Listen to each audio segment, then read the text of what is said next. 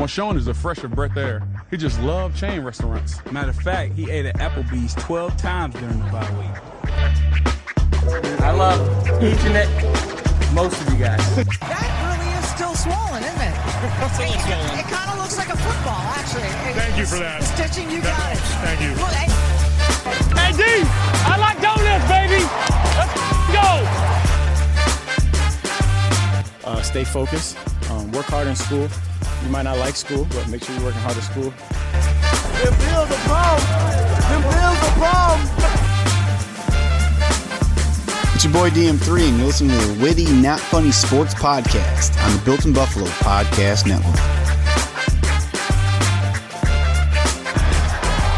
Witty Nation, welcome everyone to episode 130 of the Witty Not Funny Sports Podcast, the number one self-rated Buffalo sports podcast covering the Bills, Sabres, entertainment, and everything in between. And as always, part of the Built in Buffalo Podcast Network. Go follow us on Twitter at Witty Sports 716 and make sure you check out everything Built in Buffalo is giving you every single day. Best Bills content out there, Facebook, YouTube, at Built in Buffalo underscore on social media. We are your hosts. As always, I am Matt. He is Tony. Tony, how are you doing tonight? Witty Nation recording tonight with Matt, Tony, from Jacob Not to Trey White. Bills make a move and then find the puns, pop culture in it. It must be exhausting hearing song parodies every week. Matt, good evening. How are you? Hello, Witty Nation. I, I was thinking of your song parodies this week because you do such a good job with those, Okay. Tony. Thank you. And I'm going to issue you a challenge. Maybe you do not meet this challenge next week, two weeks, maybe in two months, just anytime down the road. I challenge you to do a song parody, a Bills parody, a Buffalo sports parody of Barenaked Ladies one week. I'm writing it down. And but not the but not the chorus because the chorus is simple and standard, like a verse. okay. Well, I'm probably like gonna chickadee China, the Chinese chicken, have a drumstick and your brain starts kicking. Oh, like, Okay, you're you're specifically looking for that part. I'm specifically looking for a like tongue twister of a parody. Are you up for the challenge? I already have like lines. I'm up for the challenge. My my brain is already cranking how it, how it will flow, and I feel like it's I think pretty it'll be good. pretty I feel like I feel like we have I have a good foundation going already. oh wow, that's impressive. That's how that's how fast Tony's mind works. Everyone, it's like a machine, song parody machine. Tony, we have a big week talking about the Bills because there was a lot of Vinny Chase's brother Johnny drama. There was a lot of drama at One Bills Drive this week, Tony. All stemming from the absence of one player for one single but- day. Was there drama? Was there? We'll get to the bottom of it later. There was there. Was there not? Was it Are we gonna get to the bottom of falsified drama? We won't, but we'll we'll try in our own We'll talk. We'll in talk our own out. witty way. We'll talk it out.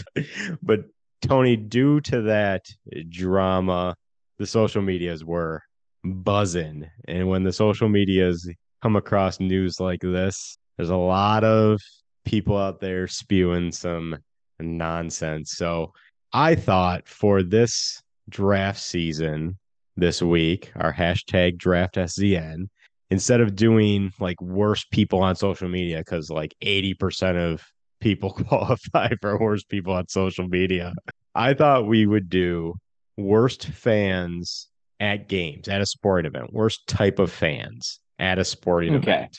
Those guys or girls you cannot stand to be around when you're attending a Bills game or any kind of sporting event. Maybe they're annoying in some way, verbally annoying. Maybe they're physically annoying, like somebody who is just the worst of the worst. So, Tony, with that, I will kick it off. My number one pick this week, I'm going to go with, I feel like this is a shoe in number one. I feel like the worst fan at a sporting event is not just the drunk person at the tailgate or the drunk person trying to get in to the stadium or the drunk person laboring around the concourse, specifically the drunk person trying to get up and down the stairs at the Ralph. Now, as fans know, as you and I know, the stairs at the Ralph, especially in the 100 level, are quite wide. They're not like a normal, like rhythmic stepping motion. You have to like actually pay attention because if you just go in rhythm, you're going to trip and fall. So the drunker you are, the more comedic it gets watching these people go up and down the stairs. Now, going up the stairs, you're getting a lot of stuff you don't want to see. You're getting trips, you're getting falls, maybe some face plants, maybe some broken noses due to those face plants, but you're also getting some pants falling down, some butt crack action. Like nothing good is coming out of hmm. those people going up the stairs. Now, coming back down the stairs, those same drunk people spilling half the beer they just bought for $18, having nachos spilled all over them. Like, whether this drunk person's going up and down the stairs, it is a treat to view. It is a comedic performance for the ages. That is my number one pick. The drunk person specifically going up and down the stairs at the Ralph. Matt, can I yes and your pick here? Can I add a little ze- something? Oh, of course. Add a little zest. Sprinkle a little garnish on the top. When you were painting the word picture for us about the drunk fan going up this down the stairs, holding a concession, a beer or nachos or something. I can Mhm. tell you what I what drives me nuts about this circumstance that I see so incredibly often. And that's like the drunk fan stumbles on the stairs. Mhm. You know, maybe they like don't make the next stair, so they kind of like trip trip up a little bit. And then like the beer starts to like, you know, splatter over and spill, and it's like, oh, oh, and they have to like pause a second and they get their balance back surrounding the beer. And like they spilled a couple drops, but that's it. And then they they they expect like some praise or some Right. heroic Some reception. applause. Like yes, like like you like, they oh, saved the like- beer. right, like they saved the fucking baby. And Yeah. it's the be- and I'm like, is this where we're at at this point in our lives? You're old enough to go to a Bills game, but this is what we're doing. You're Like that- you want us that to like beer is gonna cure like the zombies of World War Z epidemic that's yes. happening. Like yes, like it has some insane inherent value. Oh, thank God you saved the beer. Beer is so scarce here in the United States. Thank God we still have it in our in our supply pool here. God Yeah, forbid the- a Bud Light doesn't make it through. it is inherently funny that they buy this very overexpensive beer and by the time they get back to their seats Yeah, Uh, it's like half about- gone. Yeah it's half gone at least what a waste of money that is but yes you're absolutely right if they stumble and fall and catch themselves they almost once they come to or reestablish their balance they look around as if we should be giving them praise for Did you guys see how I normal for beer? two seconds yeah Did everyone? I surely the spectacle that I put on of saving the beer has far more value than whatever Josh Allen is doing. You must have all seen it, i'm the real hero here right? so many good times at at Bills games with with drunk people. It's it's very funny, but also very distracting. Also, it takes you away from the game because especially if you're on the aisle, if you're not in the aisle, if you're on the aisle, you have to worry about the drunk person maybe stumbling into you. But if you're in that drunk person's row, them constantly getting up and down from the row, like I feel like that could be rolled into this is like one of the worst fans, like the guy who constantly gets up and down from the game and Yes, makes you sub- subsequently get up and down. Yes, just overly drunk fan. Worst of the worst. Mhm. Tony, what are, where are you going with your number one pick? With my number one pick, I, I feel like I've talked about this on the show, but it is something that I feel I have within me about people's behavior at sporting events. And that's the fan who is maybe it's pregame, worse yet, God forbid it's during the game or even during halftime. In their left hand, they have their cell phone. In their right hand, they are vigorously waving as high as they can in the air to try and get the person on the other end of their cell phone call to see them across the stadium. Exactly what you're talking about. Now everyone in the section is liable for this this view, this spectacle of getting some other random stranger to see exactly in the sea of fans where their friend is. what are we doing with this? There's 80,000 fucking people at the game. We all know like a hundred people there. It's not Right. that populous of a city. You probably know someone in every section, but also, going to a Bills game is not that rare of an I event that you need to be like, "Hey, I'm here." Yes. I mean, I think for some people it might be. You know, we're not all so privileged. So I don't like, need that person like yelling into their phone for 20 minutes, like, hey, do you see me in this sea of yeah, no five- lower. A thousand yeah. thousand other people in my Right. section? I'm wearing red, white, and blue. Well, so is everyone else in the section. Yes, exactly. Yeah. Then then what? Like then what happens? Then they see you. Okay, you see me? You do now? Yes. Okay. Then it's over. Okay, great. This whole this whole Absolutely thing. nothing. You're waving, you see each other, then it's over. So that's a moment that I just dread in uh at any sporting event is like who's go- who's gonna break this this thing out. It's my number one pick, and I stand firm with it. Yes, it is uh, very irritating. That person waving across the stadium. Do you see me? Oh, I've been there before. Just sit down, shut No. up, watch the game. Right. It's a very good number one pick. You've al- you've always had a had a beef with these these type of people, I have. It's something I'm sure there's like, many that I just don't- share that beef. Yeah, I just don't understand it. It's not something I Yeah, it doesn't- understand. It doesn't make sense. There's no like value at the end of it. It's like you're right. Hey, you see me? Great. Okay.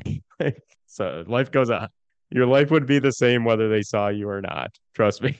Mm-hmm. Uh, good number one pick, Tony. Uh, for my number two pick, uh, I have to go with a person I like to deem the berater, and that's the person at the game who isn't worried about watching the game, who isn't interested in what's going on on the field. He is just, or she is just that person who is worried about yelling at fans with opposing jerseys on, and that is their sole purpose for Uh, being at the game to berate anybody who is wearing the other team's jersey, the other team's colors. I cannot stand it. It's like there's kind of a central theme, I think, to all these. It's like you're there to watch the game, watch the game. Don't get drunk. mhm. Don't be calling your friends every two seconds saying, Hey, I'm here. Where are you? Don't be yelling at other fans because who cares? You're not some Bills warrior for a just cause because you're yelling at the person with the Patriots jersey in the row.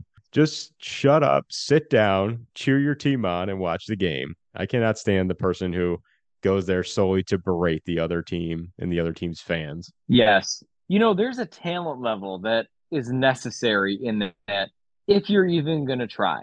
But how many times have we witnessed someone who's just not good at it? Like they're just bringing basic bitch energy. And how are these people supposed to feel when you say the most basic dumb stuff to them and they hear this from a stranger? They don't care. They don't care about you. They have no reason to care about you. And it's like, okay, go- what good has this done anybody? It's not even funny. Make it creative. It's not least. funny. Respect the It- game. That's the thing. It's not creative. It's just it's usually just being in It's that dumb. person's face and being like, "F you, F the Patriot," like whatever. Right. It's dumb. It's Neanderthal berating. Just the worst. And that person's the worst. They're incredibly annoying.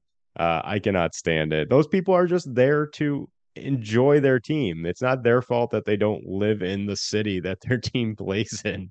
Like you're not there again to be judge, jury, executioner of them enjoying the game here. So Mhm. again, shut up, go to your seat, cheer your team on, and who gives a crap if there's a, a fan of an opposing team near you or in your vicinity. Tony, your number two pick for worst type of fan at a Bill at a Bills game or any sporting event. I'm going off my board here. I'm not staying true to my board with this one. Oh but wow. based on our most recent conversations in this draft, my blood is boiling for this and another thing that I absolutely detest. And Matt, as you know, I hate the wave. I I hate the wave. I think it's so insulting to the organization when someone tries to start the wave. Why? So I have to, Matt, these people, these human beings, These hearts of gold, put themselves in danger, short term and long term, for us, for our entertainment. Millions and billions of dollars are surrounding us at this. right. Brain damage is happening in front of our eyes. Athletic demonstrations, the likes of which is some of the top in the world Yes. is there The best to athletes bear ever. witness. For, for the person trying to start the wave, that's not good enough. They have to make their own fun. And they have to try and suck us all into it with Yes, that's the worst part. That one guy who tries to start or a girl tries to start the wave. That person is the worst. Yeah, that's who I'm, and that's who they- I'm drafting. They are That, that's who I'm drafting. a uh, a miss, mission impossible of trying. They're they're not going to give up till that wave gets going. They're going to be at it Yes. forever. Twenty tries, are. thirty tries, And you know gonna- what? I'm trying to do. dead I'm, set on I'm trying to watch wave. the game. Yes. Yeah, they do. They're like, I know we'll do it, and then I'll know when I go home and look in the mirror, I'll be the one that started it, and I will just You know what? have so much confidence going to work on Monday. It is a sense of accomplishment because Yes. they start it and it, it's almost like this unachievable goal because they started and maybe it's just their section to start. The second try, it's their section and maybe half of the next section. And then maybe it's the Right. whole two section. It just slowly gains steam. So this person who's starting it just feels this like sense of like leadership. Like it's- I think that's what it Thing is. they cannot quit. Yes, I like they that know, you said they, feel know it's sense of building. yes, like they feel this sense of leadership. That is exactly what I think they feel. Matt, that's exactly what it is. They view themselves as some sort of leader. Uh, maybe it's the leader of their section. Maybe they are a leader in in their own minds. You know, like a leader of the Mhm. troops in their own minds because they think Leader of of the them. troops, I yeah. think that yeah, I think that they think of themselves as like, well, my Bills fanhood rises above all these other people. Therefore, I am qualified in a way that others aren't to lead them, to inspire them.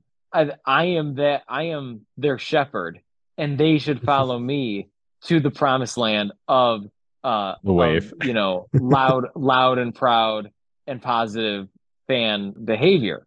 And the way that they view that to be manifested is the wave for some reason. Yeah, I think that's the case. I, uh, my question to you Yeah. is: Do you think players are annoyed by the wave as much as you and I are? I don't think the players have a clue what's going on in in the crowd. You don't think they see that and they're like, That's kind of what I think. Stupid effing crap. that's what I think. I don't know. I could see, I could see like Jordan Poyer sitting on the bench and be like, "What the fuck?" I could see, yeah, for some reason, I feel like Jordan Poyer also hates the wave, which maybe is the you know the commonality that can build a bridge between him and I. We found some common ground. Big moment here, people. We found some. We finally found some common ground with with Jordan Poyer. The uh, Have you noticed his I- wife I don't been think like that they- oddly quiet online since he no, with the I Bills? blocked her years ago. Oh, Blocked her did you? years ago. I have no idea what she's doing. Yeah. So I can't imagine that. Like, I, I mean, what do you think the difference is in experience, at least in the mindset and I don't know the the visual environment between you know the COVID years and this? The audio, the roar of the crowd makes a big difference. Uh, shirts Mhm. are coming off. God only knows what the hell's happening. So I don't know. I, think with all that, it's all just like the mechanism is cleared. It doesn't matter visually what's happening in the crowd at all.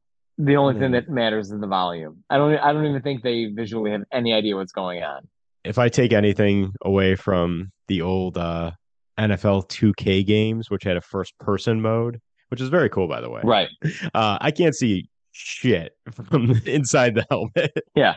Other than like the 300 pound lineman standing in front of me. So I doubt they can see like the wave if they're in the game or playing on the field Yeah. They It- might not it- even it- notice. at its full extent. Yeah, they might not even notice. Who knows? Good number two pick, Tony. Uh, third and final pick. Uh, I got a couple of tough ones.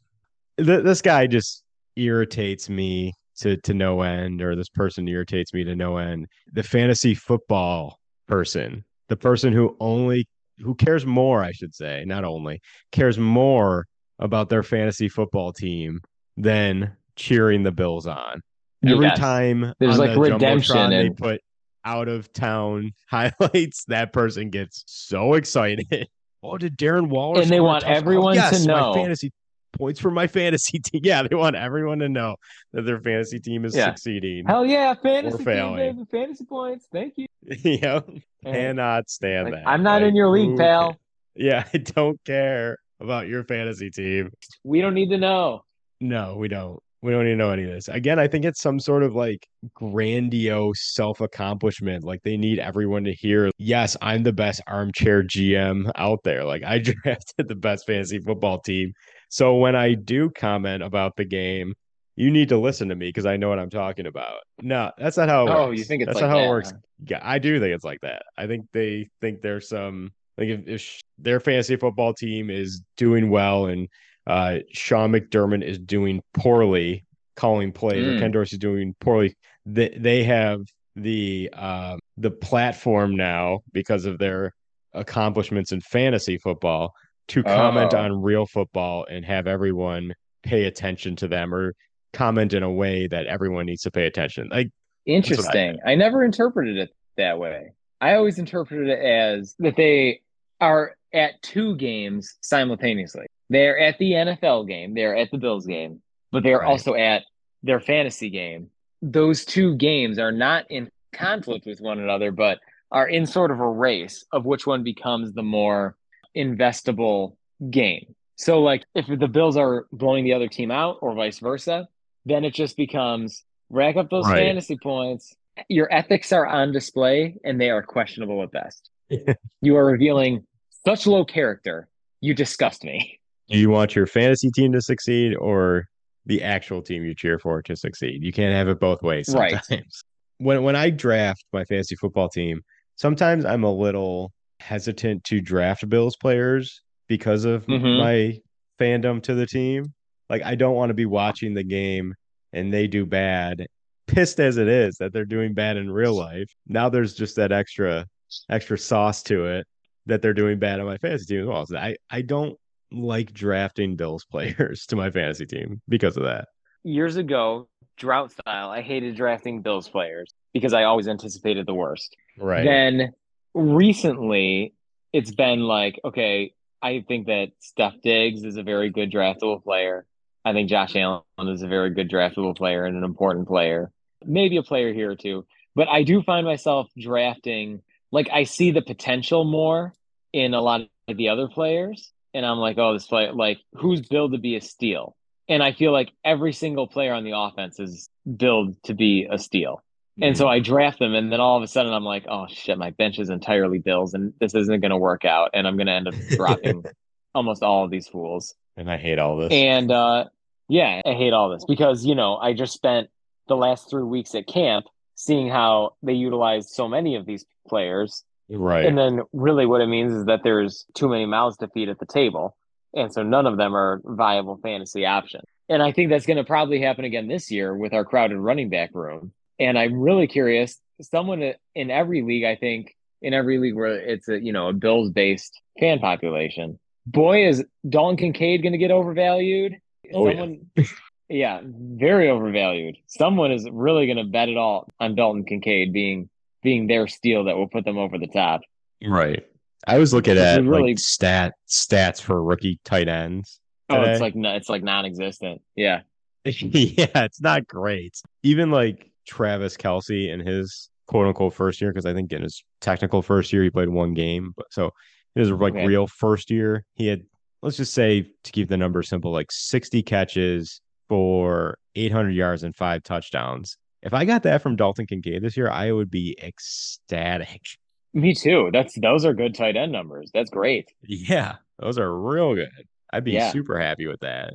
I'm thinking like realistic expectation is like 40 to 50 catches, 600 ish yards, and like three to four touchdowns. Does that seem like too low? I don't know. That seems too high. That seems way too high to Seems me. too high, really? Oh, Yeah. For the second tight end, I don't think Dalton Kincaid is getting three receptions a game. really? Yeah, I don't think that's going to happen. But we'll see.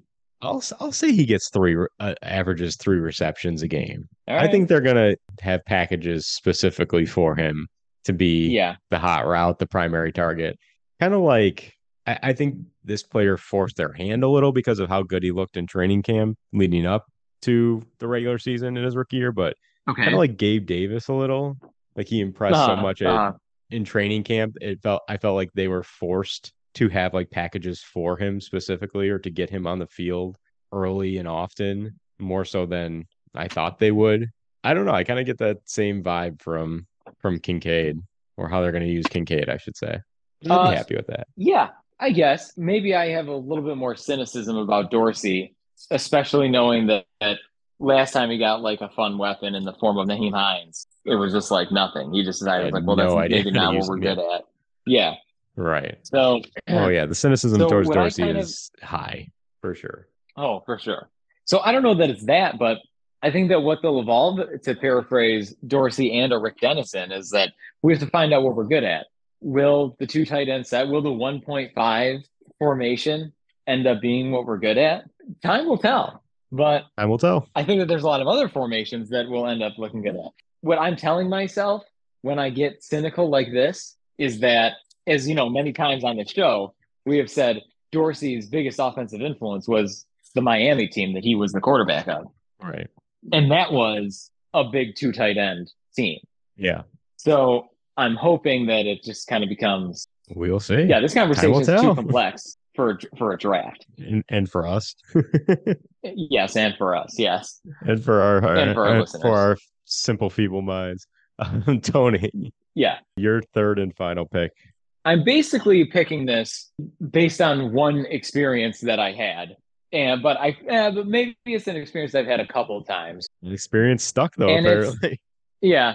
And it's the person who has not learned the updated roster. Oh yeah. I have on more than one occasion heard some version of a, a crass comment towards our players. And uh, it's clearly, I'm like, you have no clue what's happening. And this often happens early season, preseason, and or training camp more often. But I'll hear like, oh, looks like Cole Beasley learned how to catch. And like, it's Khalil Shakir. Try and keep up, man. That's not who 10 is. Right.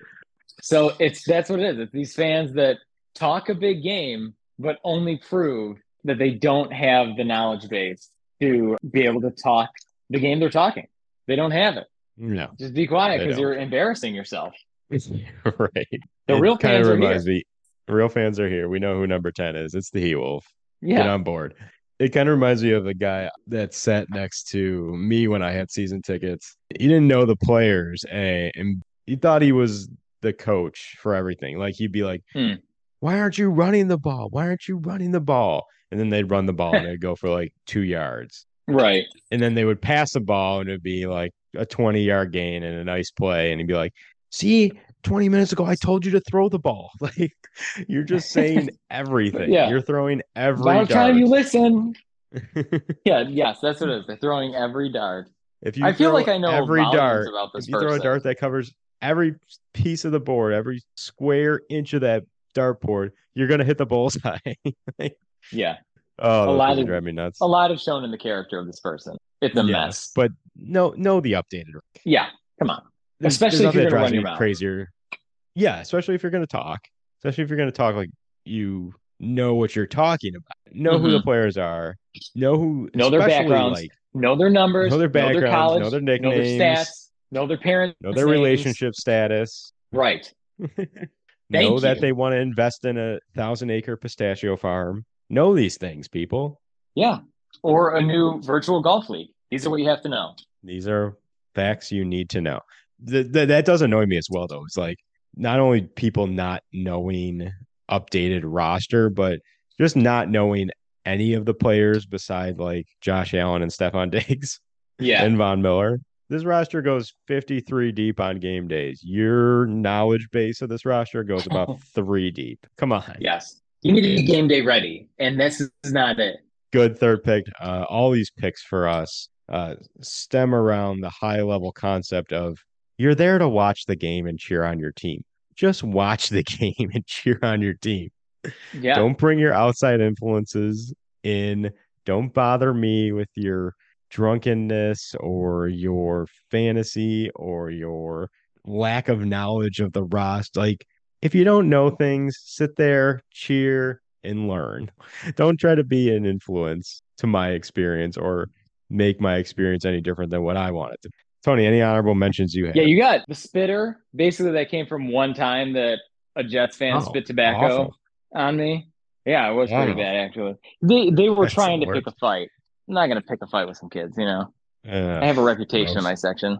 Uh, the only one I had was um, the person who wears the chicken wing hat at a Bills game or a big Oh, hat in course. general or something on their head or is always staying something I guess to to wrap it all in a nice package here, something that impedes my view of the game. Big hat, always Yeah. standing, won't sit down. It's like sit down. You don't need to stand for the entire game. Whether you stand or sit has no impact on the team and the outcome of this game whatsoever. So anything to impede let me my ask you this. view of the game drives me nuts. Oh, a- a hundred percent understand. I always think I'm like, man, if you bring a sign, or if like the person in front of you is a sign, did you just like hit the devil's lottery? Like, is that just the worst? I don't know. I've never experienced sitting behind a sign. So, Matt, let me Luckily, ask you this: When you're watching the game at home, how Mhm. much of the game are you standing for? I'd say about 30%. Okay, yeah, And it comes in like- like short spurts of me like jumping up and cheering. The only time I'm really standing for an elongated period of time is like a big first down or, you know, they're close to scoring a touchdown, like big major moments. So big positive moments. I'm also not blocking. I'm when I'm standing- standing at home. Yeah. Oh, yes, of course, of course. I'm just curious if you're a stander. I'm a stander for base. I'm usually standing for most or all of the second half, and I'm standing because the the emotions are overwhelming to my body, and I need a physical exertion. hey, what happens at your house stays at your house. You do you when you're under your roof. That's what I say. Hmm. But when you're with 80,000 other people, I'm be a little considerate of them. those around. Yeah, be a little Of course. considerate of of how others want to experience the game. Uh, Mhm. listeners, that is this week's draft season. Uh, we'll put it on Twitter as always. Let us know what you think, who your most annoying fans are, the worst fans at a sporting event. Let us know your thoughts. Uh, Tony, we got a lot of Bills news to talk about and a lot of drama to get down to. uh, are you ready to throw it to a man who seemingly has no drama in his life because he is a perfect angel who has a perfect voice, Mr. Marv Levy. You ready to throw it to Marv? I need to hear this angelic voice. We need it. We need it in our lives. Marv, take it away. We'll be back after the break. Go, go, Bills fight, Bills go. Come on, let's win for Buffalo. And we are back. Tony, the Bills kicked off their mandatory mini camp this week. A whirlwind of a 48 hours this week at One Bills Drive, all due to Hurricane Stefon Diggs coming in, tearing up the facilities. Tony, there was a lot of drama at One Bills Drive all around number 14 on the field, number one in our hearts. Maybe not everyone's heart these days, but still number one in our hearts. Stefon Diggs, let, us just get the timeline down here. So we can better break this down. Monday shows up for physical, I'm assuming, has a meeting with McDermott, Beane, Josh Allen to hash things out. Seemingly all is good. Mhm. Tuesday, the man does not show up, or he does show up and is excused, leaves, does not stay in some way, shape, or form. And that's when everything goes to hell. Everything blows up. Every premonition we had from starting from three years ago plus when we acquired Stefon Diggs of him being a prima donna and being a problem, all seeming to come to fruition for one fine day of Bills fans' worry, of our fear that this day could come, finally came, and we have no idea why. And then on Wednesday he was back and everything seemed to be all good because when you have an argument, everything is put to rest in 24 hours. Nothing lingers, of course. That's how all arguments go. They never last more than 24 hours and Shout out cranberries. don't linger and emotions don't linger. Of course, everything's good. So to say it was a crazy 72 hours is an understatement. Uh, us as fans taking it all in was equally as crazy. I feel like I'm the gif of Michael Jackson eating the popcorn in the theater throughout the whole thing. But uh, uh, let's start before the beginning and let's just start about the lead up to this. Now, we all saw during the playoff loss to Cincinnati, Stefon Diggs, um, for lack of a better term, prima donna ness when he is blowing up at Josh Allen on the sidelines, seemingly, as reported, telling Josh Allen, don't listen to him and him being what we assume being Ken Dorsey after hmm. the game, after the loss, leaving the locker room immediately, not meeting with the press, not interacting with his teammates. For a guy who is a captain, kind of a coward's way out. If you, I, I thought, I thought, you know, everyone's down. Everyone had a tough season, not only on the football field but off the football field. You know, be a captain, be there for your teammates, represent the team. Storms out right after the Bengals playoff loss. All through the offseason, talk of is Diggs happy? Is he frustrated with Josh Allen? Is he frustrated with the situation? Is he demanding a trade? What cryptic Instagram message is he putting out there? That and what can we read into this in terms of how Stefon Diggs is feeling? So we get three to four months of that, and it all comes to a head this week. Tony, start from before the beginning. Give us your thoughts on what possibly has led up to this moment we experienced this past week. Well, the moment only exists because of the nuance that has not even been mentioned, I would say, in that if he didn't say that he was very concerned, this would have been nothing. But his concern falls on all of our shoulders as our concern. We share concerns. If he tells us he's concerned, then we are concerned. If Sean McDermott is sick, then we are sick.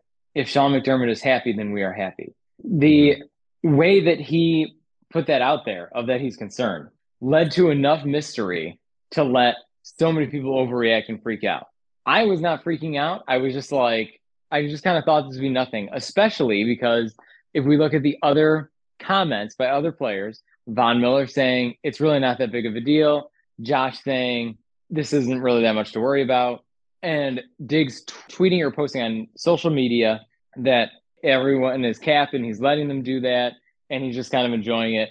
My thought was that this was some deep, that this was like a, a, a deep state style prank. We were all being pranked. we know that Stefon Diggs has that within him uh, That's what I on social media. In terms of social media, do this. I'm like, is this just Stefon Diggs like a big elaborate prank that he just didn't show up just to see how bad we'd freak out, and then we did, Right. and then he shows up the next I- day. He's showing up at bar mitzvahs. He's showing up at, Right. at Fashion Week. Like, is this just a thing to to get some internet clout for Stefon Diggs?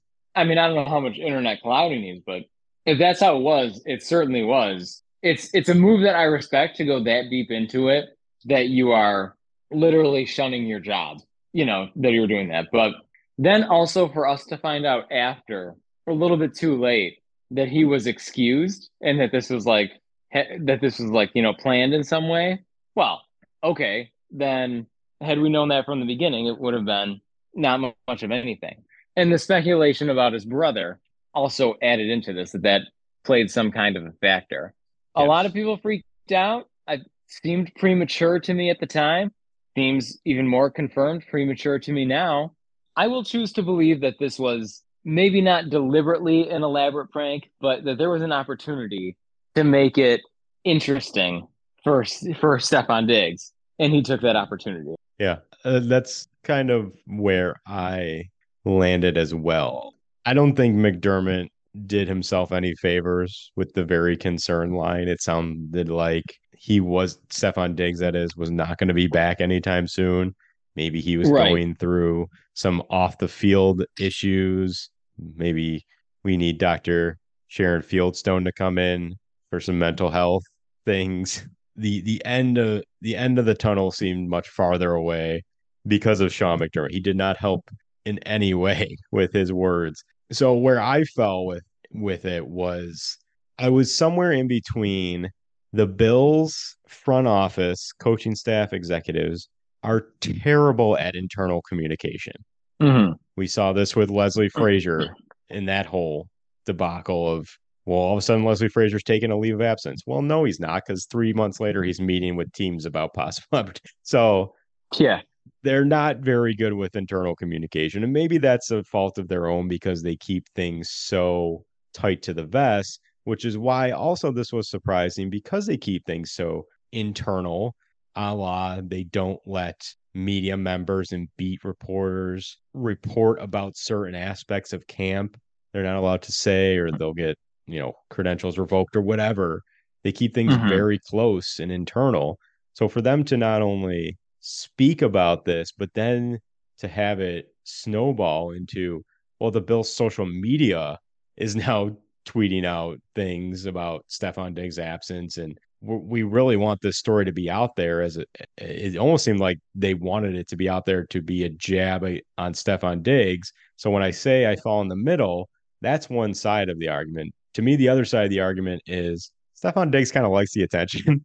like he's just a guy Yeah. who is out there and he likes the attention. So whether he was mad at anyone, McDermott, Allen, Dorsey, his non utilization in big games or big moments last year, whatever it was, maybe it was just a mute point because in the end, Stefon just likes the attention and he's just gonna do whatever he he does, whether it whether it gets the fan base in a frenzy or not, because he likes the attention.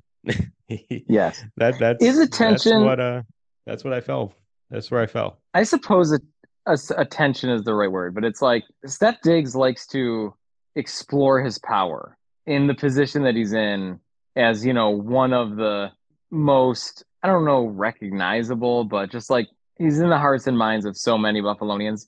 He likes to exploit that just like for his fu- own fun, I think. Because he's like, you know, I breathe wrong and everyone freaks out. And it's like, it's weird to him because like he's just a humble and hungry guy. So to exacerbate things like Humble this, you know, is entertaining. Yeah, that's what that's why I said it, Matt. He's humble and hungry. He, he stays humble. Good And stays hungry. Mm-hmm. Well, it's a it's a Sean McDermott ism But if it was and a good one at that. it- I say Stefon likes the attention because when you look at this situation in totality, let's break it down into terms of what it could be that Stefon Diggs is mad about. Is he hmm. mad about his financial situation? He cannot be. He's one of the top paid receivers in the league after signing his extension Right. last year. So it can't be a financial thing. Is he mad about the team he's on? He can't be because we are consistently the past three years one of the top five teams in the league. We're literally Right. two games away from the Super Bowl in each of the past consecutive three years. Like, you know how many other teams don't win the Super Bowl every year?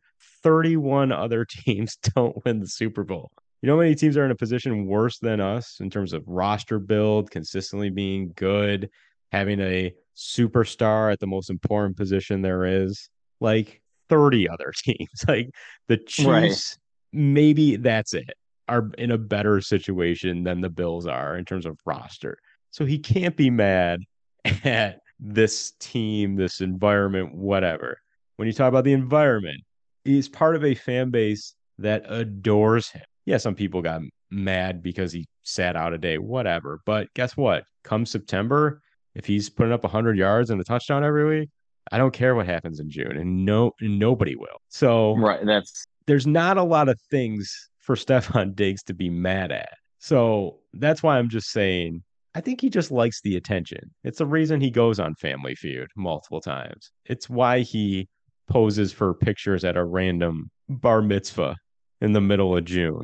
He just likes the attention. And if this was an issue, it could have been addressed the past four months. You think in 24 hours he talked to Dorsey, McDermott, Allen, whoever, and was like, oh, we're good now.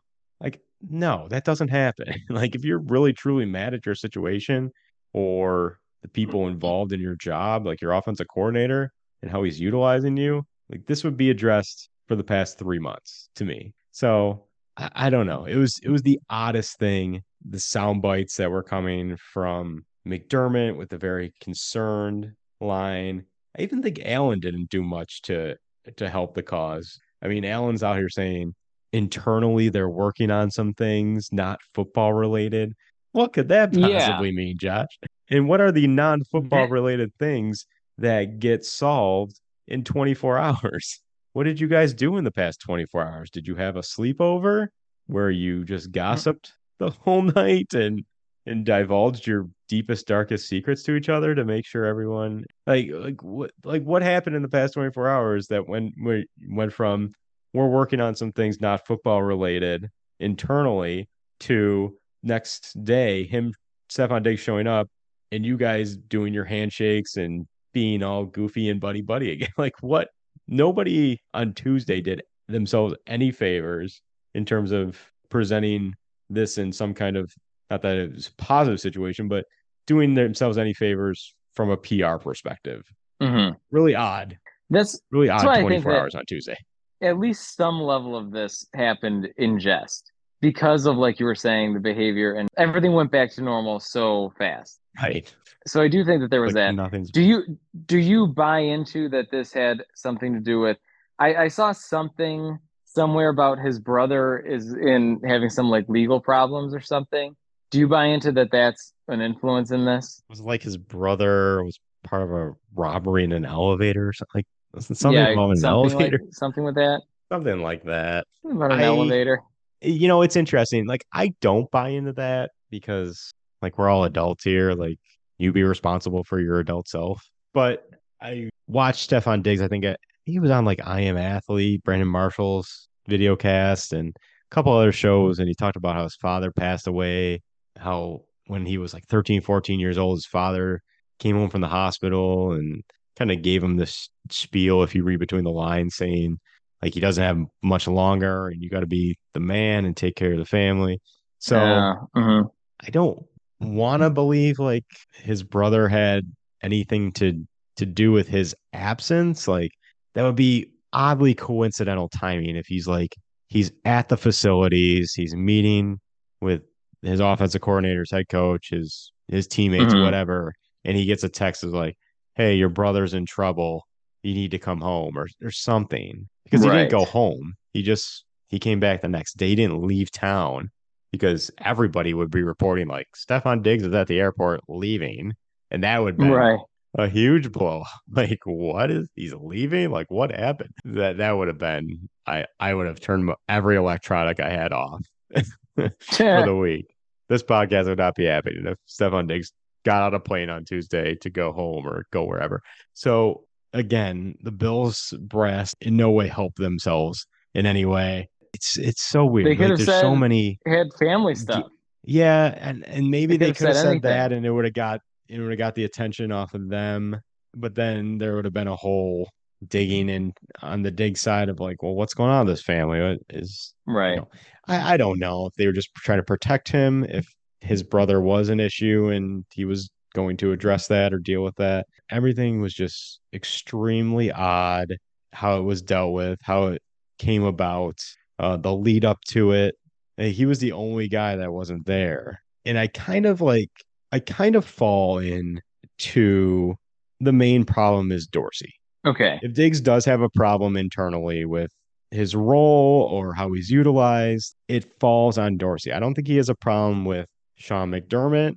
I don't think he has a problem with Leslie Frazier's departure because he doesn't play on that side of the ball. So I don't know why he would. And I think he had a problem with Chad Hall leaving. We've seen many times Mm. Chad Hall spoken highly of by Stefon Diggs Yeah. during his time here. So Chad Hall taking a lateral move to go to the Jaguars and maybe a lateral move now for a potential increase offensive coordinator role in the future. And maybe Chad Hall was mad he didn't get the offensive coordinator role. Dorsey did, but maybe it was a Chad Hall thing. But if if I were a, a betting man, I would think it, if there is an issue, and I say is because again, issues don't go away in 24 hours and everything's hunky dory and everything's good. It's gonna be with Dorsey. Uh, reports, as I mentioned before, during the Bengals loss, him yelling at Josh not to listen to Dorsey. Stefon Diggs was very vocal in terms of how he was utilized, and especially in big games. And also on Wednesday when he did return, and there was video clips of him interacting with Allen and his teammates and some younger receivers, which was great to see. That's like the leadership quality we want to see him Mhm. working with it was Wayne and I think KeeSean Johnson and showing them how to run routes and more effectively. There is a clip of like him and Ken Dorsey talking, and it seems like I'm not a body language expert by any means, but don't think the body language between them was good. It's like Dorsey was kind of they're both walking away from each other after a couple words, and Dorsey like throws his arms up, kind of like, "What do you want from me?" Kind of. It, it, hmm again, this is just gestures, and I'm just I'm just assuming things, but I got to think if Diggs has a problem with anything, it's it's with Dorsey. That would track. It did seem to me like last year Diggs had more consistent problems, I guess, with not only his usage, but just kind of like who or what was being featured. Right. Just the way the overall tone of the offense was was going. So it it would track to me that he considers that the biggest change in the offense to be Dorsey and him having an issue. And you know, he has a history surrounding that. So I am going to choose to believe that Stefon Diggs hates Ken Dorsey, and that's a huge player huge dynamic. I'm yeah, yeah, huge red flag. You're right. Uh, I would be curious to see like where this specific report comes. Like, what were the last three plays before Josh and Steph Diggs had this conversation when he said, "Don't listen to him"? Like, what was the context there? Do you remember? I do not, but I Yeah. I do know, or it did seem like at times, especially in bigger moments, like Stefon Diggs would disappear seemingly, not Yeah. by his own fault, not because he's getting double teamed or whatever. I mean, we saw when he gets double teamed, a la Kansas City two years ago, playoff game, Gabe Davis flourishes. So I don't know what exactly it was. I mean, in their biggest game of their year last year against the Bengals in the playoffs, Stefon Diggs had four receptions for 35 yards. And not saying anyone really had a good game, but that stands out. I always look at it in comparison to a guy like Davante Adams and how he was used when he played with the Packers. Hmm. He was put all across the line, whether it's in the slot, out wide, back, whatever. Utilize him in a lot of different positions as a means to an end of getting him the ball. Then that's the same approach I want the Bills to take with Stefon Diggs. He's an uber talented receiver, one of the best route runners in the league, one of the best separators in the league, has- is a threat anywhere on the field, whether it's deep, intermediate, short. He's just a special player. And what I saw last year, and this is just my own personal opinion, I saw a lot of vanilla offense of just him Yeah. Dorsey lining Diggs outside and having him stay there the whole game, not getting him on mismatches, not utilizing him, not getting him involved. And whether coverages were rolling towards Diggs, that he wasn't able to be more part of the game plan or execute more efficiently, I don't know. But I can see where Stefon Diggs' frustration lies based Mhm. on how the offense looked last year. especially in comparison to the previous year when we were just like really cooking with Daboll. Oh, yeah. And to go away from that to what we saw last year of like an offense that was just finding ways to survive. Eh, It's a hard fall from grace for the for the star receiver on such an offense. So if we're playing the blame game here, I think number one, I got to go with obviously embarrassed by his answers the last time he was on Family Feud. Right. I think that lingers. That lingers, Tony. That affects someone Shout out cranberries. for a, for a long, long time. So that's number one. Number two, Ken Dorsey. And The thing with like Ken Dorsey too is like going you as you mentioned, going from Daboll was was quite the change. Not not only in how the offense looked, but probably how it was ran. Also personality wise, I mentioned Chad Hall as a guy Stefon Yeah. Really connected with. Similar type of easygoing, goofy personality. Daboll, we see, has a very goofy personality, him rapping and dancing with the Giants, which I'm sure he did with the Bills as well. Ken Dorsey does not have that kind of personality. Ken Dorsey's more, for lack of a better term, uh, a psycho. Not not our words. That's his own players' words. the man's Yes. a psycho. He's not like And a fun loving, or doesn't seem like a fun loving, jokey kind of individual. Um, I think he's young enough where he doesn't come off as like an old curmudgeon guy, Mhm. but he, he doesn't give off that easygoing, goofy vibe. And I think that's like where Stefon Diggs has problems. I think Stefon Diggs is just looking for a group of friends in the long run. Just a couple of guys that work in the same workplace he does that he can pal around with. He's got Josh Allen, but I say that because when in Minnesota, the big issue was he doesn't get along with Kirk Cousins. Not Mm, because mhm. Kirk Cousins is an average quarterback, but I think it's because like Kirk Cousins is like uber religious, and not that there's anything wrong with that, but that's just not Stefon Diggs, right? Right. Kirk Cousins doesn't seem like a very fun loving, jokey guy like Josh is with handshakes and dances and things like that. Kirk Cousins comes off more of like forcefully jokey. I think wearing the chains after games last year. Didn't seem like he wanted to do that. It seemed like he was peer pressured into doing it. So I, I think in the end, like Stefon Diggs, Diggs just wants a group of guys he can pal around with. And I don't think Ken Dorsey fits like his vision of a buddy. He wants the coach to be one of these people he can pal around with. I believe so. I Mm. think so. I could see that. Like that's the personality style that some people need to be led by.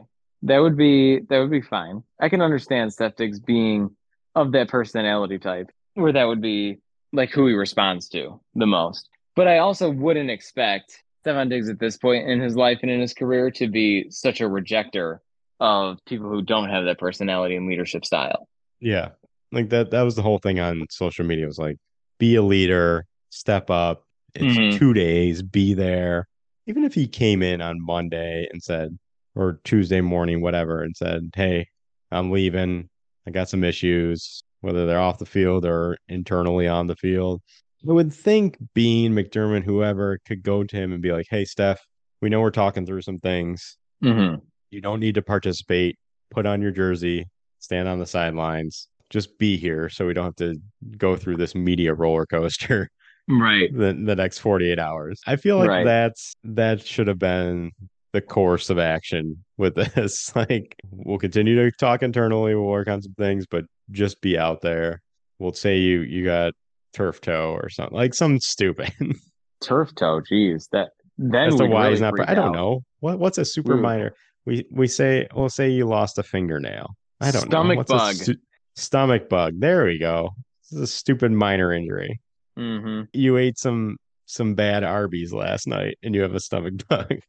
We've all been I did there. I I did put on Twitter like this is Von's fault because Von only brought Chick-fil-A breakfast for Von. And if he brought it for Mhm. everyone, everyone would be happy. And Stefon Diggs would be happy because Chick-fil-A breakfast is wildly underrated and is the ultimate mediator. So it really is Von's fault. I think a lot of it's Von's fault. Dude, Von is over here also trying to get D Hop to join us. How does that make Steph feel? When are we going to look at Steph's feelings as to be a piece of this? when are we going to look at Steph's feeling? He's a human, human being, being. with emotions. being. His blood is the same as our blood. He breathes the same air we do. hmm When are we going to put Steph on Diggs first and really talk about his feelings and consider his feelings? It's a Yes, valid question. Get a get a Fieldstone in there. so, with all the drama Tuesday, everything was fine and good and dandy come Wednesday. Tony, do you actually think things are fine and good now that Stefon Diggs is back and howling around with everyone on the field again? Hmm, Yeah, I think it's fine. That's that's the other thing is like it's June. Do we really worried about actually Yeah. care about any of this? Yeah, I'm not worried about this at all. for a mandatory mini camp that's lasts three days and typically the third day i think actually regularly the third day gets canceled every single year like are we just fishing for something to complain about in june Yes, hundred percent yes. Is there anything else we could do And, and Steph knew it, and that's why he made it dramatic. Yes exactly it, it was the real life version of the wolverine meme where he's sitting on the bed looking at a picture Oh yes, Yeah, it's like Josh's Wolverine looking at a picture of him and Steph Diggs on the cover of Sports Illustrated for Kids. hmm Can we go back to these fun times of being best buddies? we do all want to go back to those fun times. So the question now is with the success of this team the past, we'll say four years, does the whimsy go out the door now? All the dancing and kind of the man, this team's fun and I really like to like this team. They're easy to cheer for. They all seem like fun, easygoing guys. Are we starting to turn the corner now of like, oh, that era's over?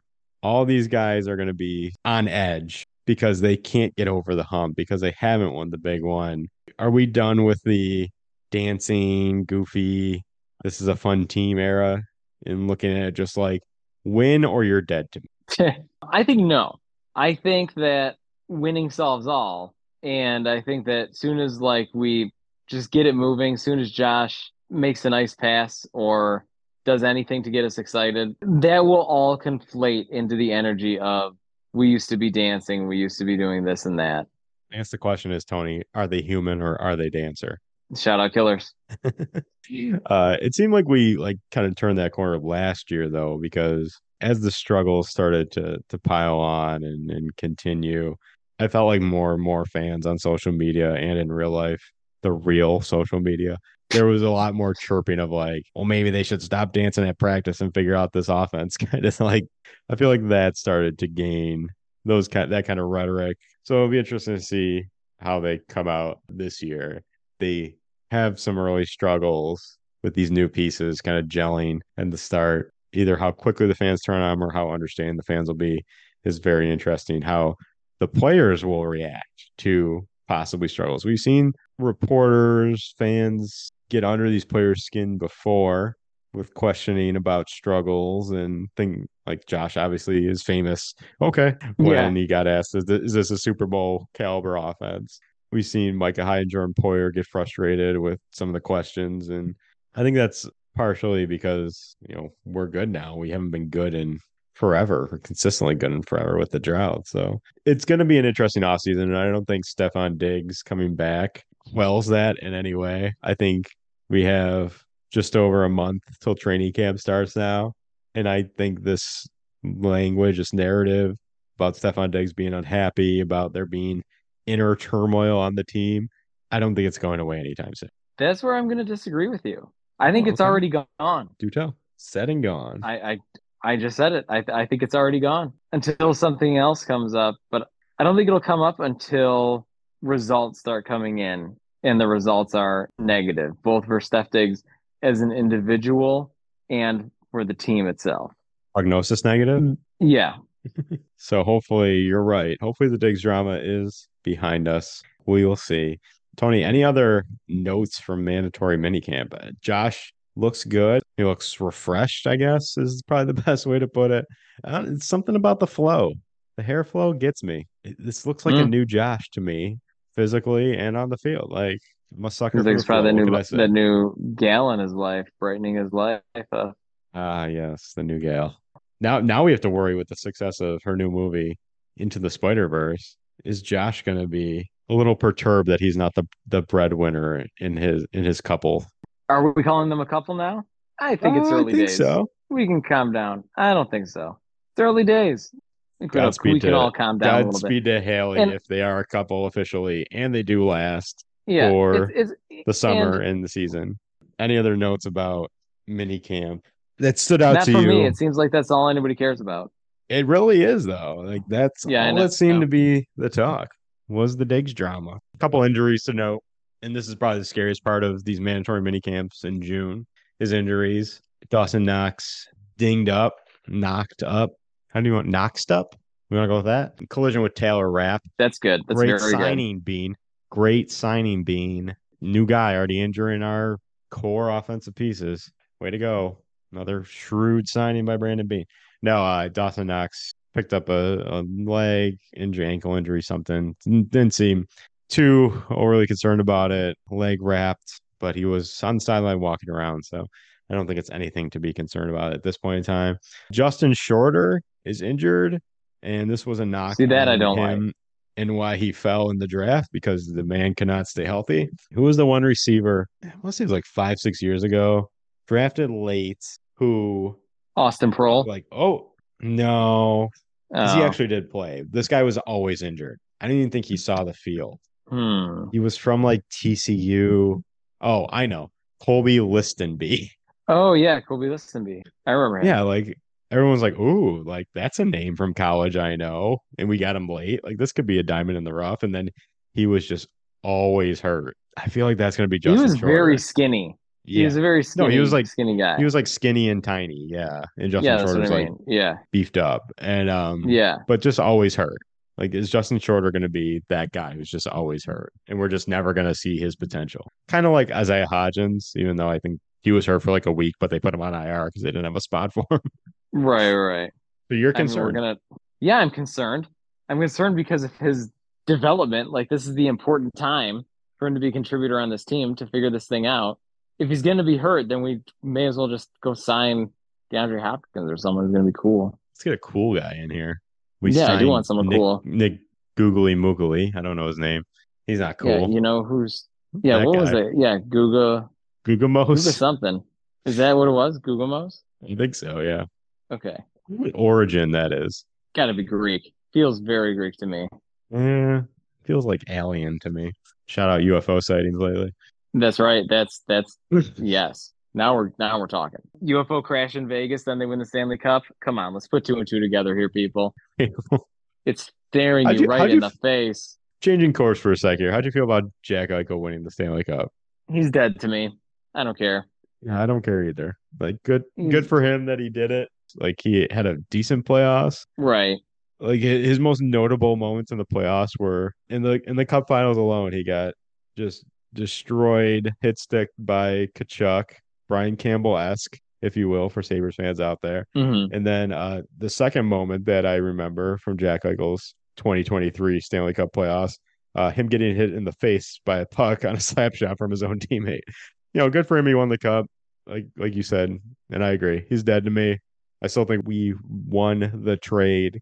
I think so too. I think Tuch and Krebs are a much much better They're incredible. It'd incredible. incredible. Yeah, I like that. New t-shirt idea. that's a- In- That's a t-shirt incredible. waiting to happen. Incredible. Incredible. Uh, Tony, speaking of t-shirts, we got a little little preview here. We Oh. got next week new release. Our Just Freeze baby Oh. t-shirts are coming out. oh, really? Just freeze, baby. You know, that t-shirt hottest phrase sweeping the the region. Absolutely. That t-shirt is really like the best essence of the show of we're gonna embrace and make fun of some uh, like this architectural design based on like why would it say that and so we're leaning right into it. Right. That's the We're gonna lean all the way into it. this is good. Oh, we're of course. We're, until until Uh, the final brick is laid on that stadium. We I are leaning goal- right into that. I'm I'm guessing a Just Freeze baby chant did not burst out at the groundbreaking. Is that correct? Despite my best efforts. I also tried to start the wave a couple times. The wave with the Just Freeze baby combo that'd be be deadly. Yeah. That So- yes, that would be it. I think our goal, because you attend training camp every single day, is to start a Just Freeze Baby chant at training camp. Just freeze, baby. Just Freeze Baby. It's like Ice Ice Baby. yeah. Just freeze, baby. Dun dun dun dun dun dun Dun, dun. dun, dun. dun, dun, dun, dun. Yeah. that or He Wolf. We, we got to get the He Wolf name going Right. this year. This is the year.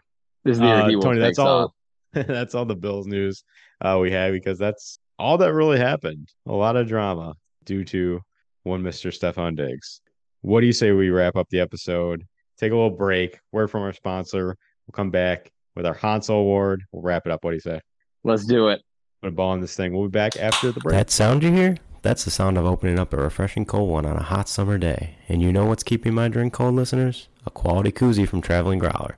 Follow them on Instagram and check out www.travelinggrowler.com for all their cool designs. Keep the chill in your fill and travel in style with Traveling Growler. Now back to the show. And we are back.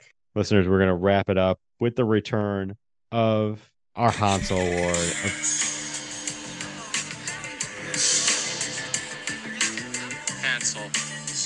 right now. Hansel. Of course, listeners of this podcast know we give out the Hansel Award because Hansel just so hot right now. So hot. He's so hot. fans right of now. Zoolander know. Hansel is so hot. So for our Hansel Award, we give it to what is hot in the world of sports. Tony, who are you giving this iteration of the Hansel Award out to? My Hansel Award is going to Armchair GM season. Uh, I guess that's what I Mhm. would call it, but it's impulsive armchair GM season because we are in peak season right now of in both leagues of which Buffalo has heavy investment. Every single time this person's released, he's ours. We got to get him. Doesn't matter if the scheme matches up, doesn't matter price, doesn't matter if they're 54 years old. Everyone is going with any any major release or any major free agent. Got to get him. What are we waiting for? And then heading out over to every social media. Hey, what do you guys think about signing this guy? I heard of him, so I'm presuming that he's good. And if he's good, then maybe we could have him. If he's good from another team, he would therefore be good for us. We should sign him. And then everyone is like, no, you don't get it. So it's it's that season. That's what's so hot right now is making that uh, is making that jump of trying for uh, trying for just like the Madden strategy of signing every awesome free agent that is in existence. I, I like that one. Know what? Know what else goes in hand in hand with that? Um, because it's June and mandatory mini camps are going on. Is also the season of, and this isn't my choice, but I think it goes hand in hand with yours. Uh, it's also the season of everyone looks good at everything. Yeah, I do not read one training camp report where like, "Ooh, this guy really struggled." It's like, no, this person looks really good. They're fast. They're running great routes. They look like they put on muscle. Like everyone looks good. Not one negative thing about any one of these mm-hmm. players is being said in June. That tis the season. Everyone's perfect. season. Everyone's great. Everyone's perfect. Everyone's TJ Graham in June. Yes. Good They choice. would be so lucky.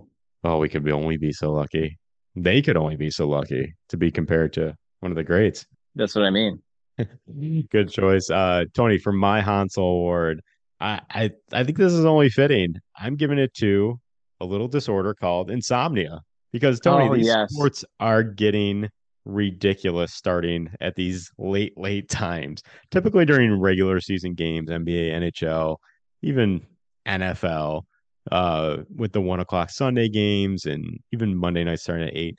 Um, but that's just once a week. Regular season games for other leagues typically start at seven, seven thirty is is the normal East Coast time. The NBA Finals, every game started at eight thirty. NHL Stanley Cup, every game started at eight. The U.S. Open going on right now on the West Coast. I'm up till ten o'clock, ten thirty sometimes watching golf. Insomnia is real, and it's due to sports. My choice for what is hot in sports is insomnia.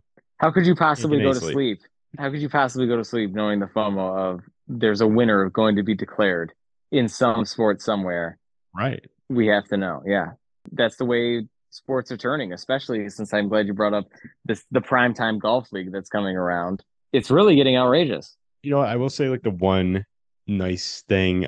I often don't venture out to the West Coast, but if I'm on the West Coast and in a Pacific time zone, uh, Mhm. watching sports on that schedule is absolutely elite, especially Wow. NFL season. You're watching the one o'clock games at 10 o'clock. You're watching the four o'clock games at one. Sunday night, Monday night football is on at 5 p.m. You're done by eight o'clock, 8:30. It is you're up watching sports early. You're going to bed early because you're done watching sports at a reasonable time. I'm not up mm-hmm. until midnight like I am out here on the East Coast. Watching sports on the West Coast is the elite way to watch sports, is the preferred way to watch sports. It's amazing. I can't wait to experience it. I have to I have to imagine it's like the refreshing feeling that we got when like London first started.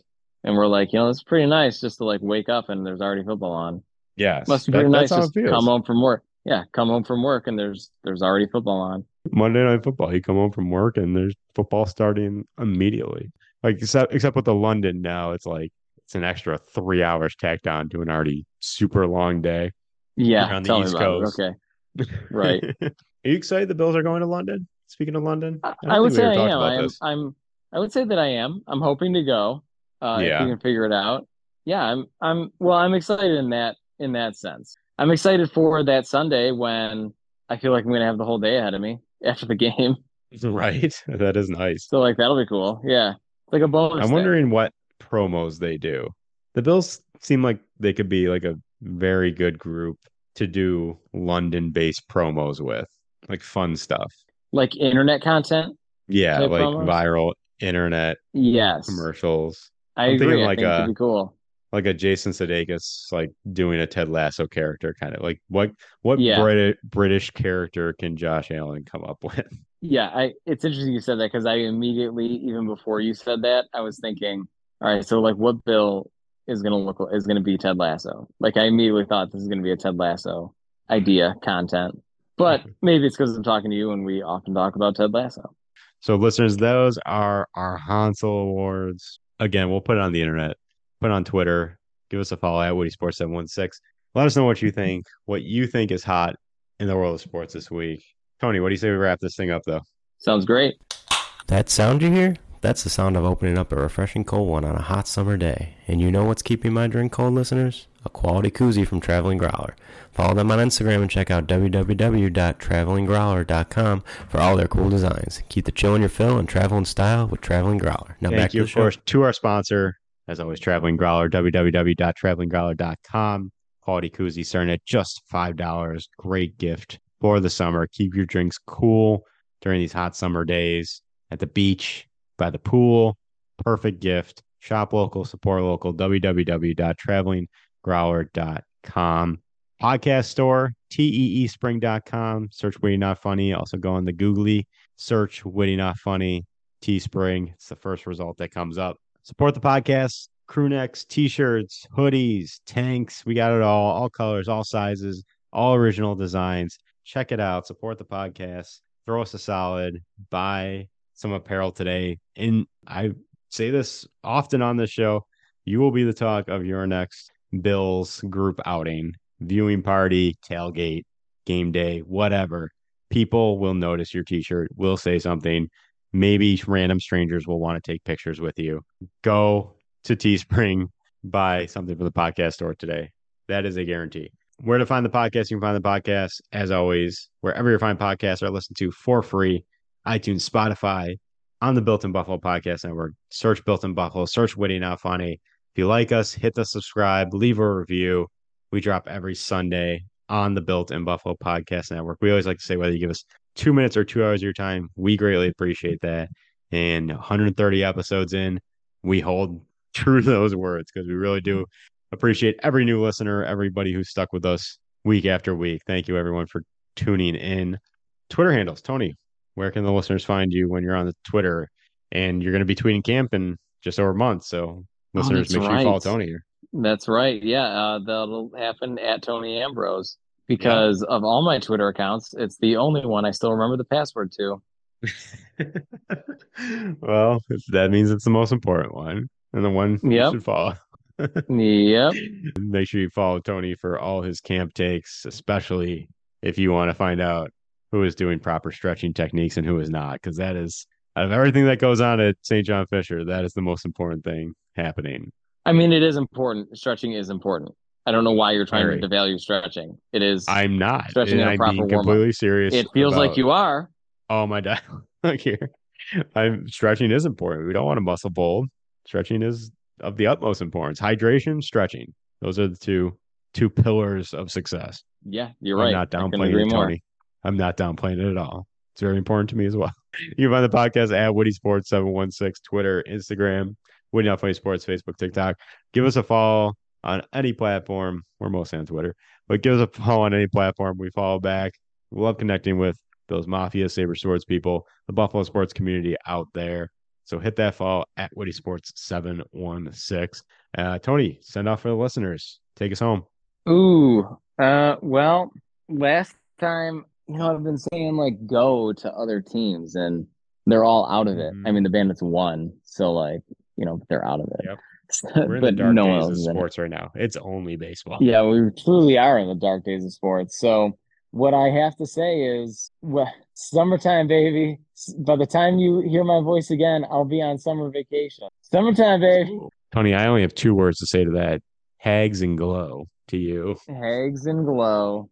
Hags and glow to That's all. That's what it should have been. Hags and glow. Hags and glow to all of you and to you and yours. To you and your loved ones. And as I always say, stay witty out there, everyone. Thanks for listening. Go Bills. Peace. Bye. Bye.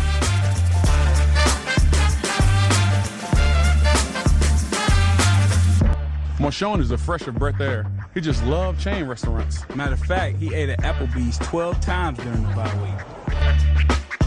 I love each and it, most of you guys. That really is still swollen, isn't it? It, kind of looks like a football, actually. Thank you for that. Stitching, you got it. Thank you. Look, hey, Hey, D, I like donuts, baby. Let's go. Uh, stay focused. Um, work hard in school.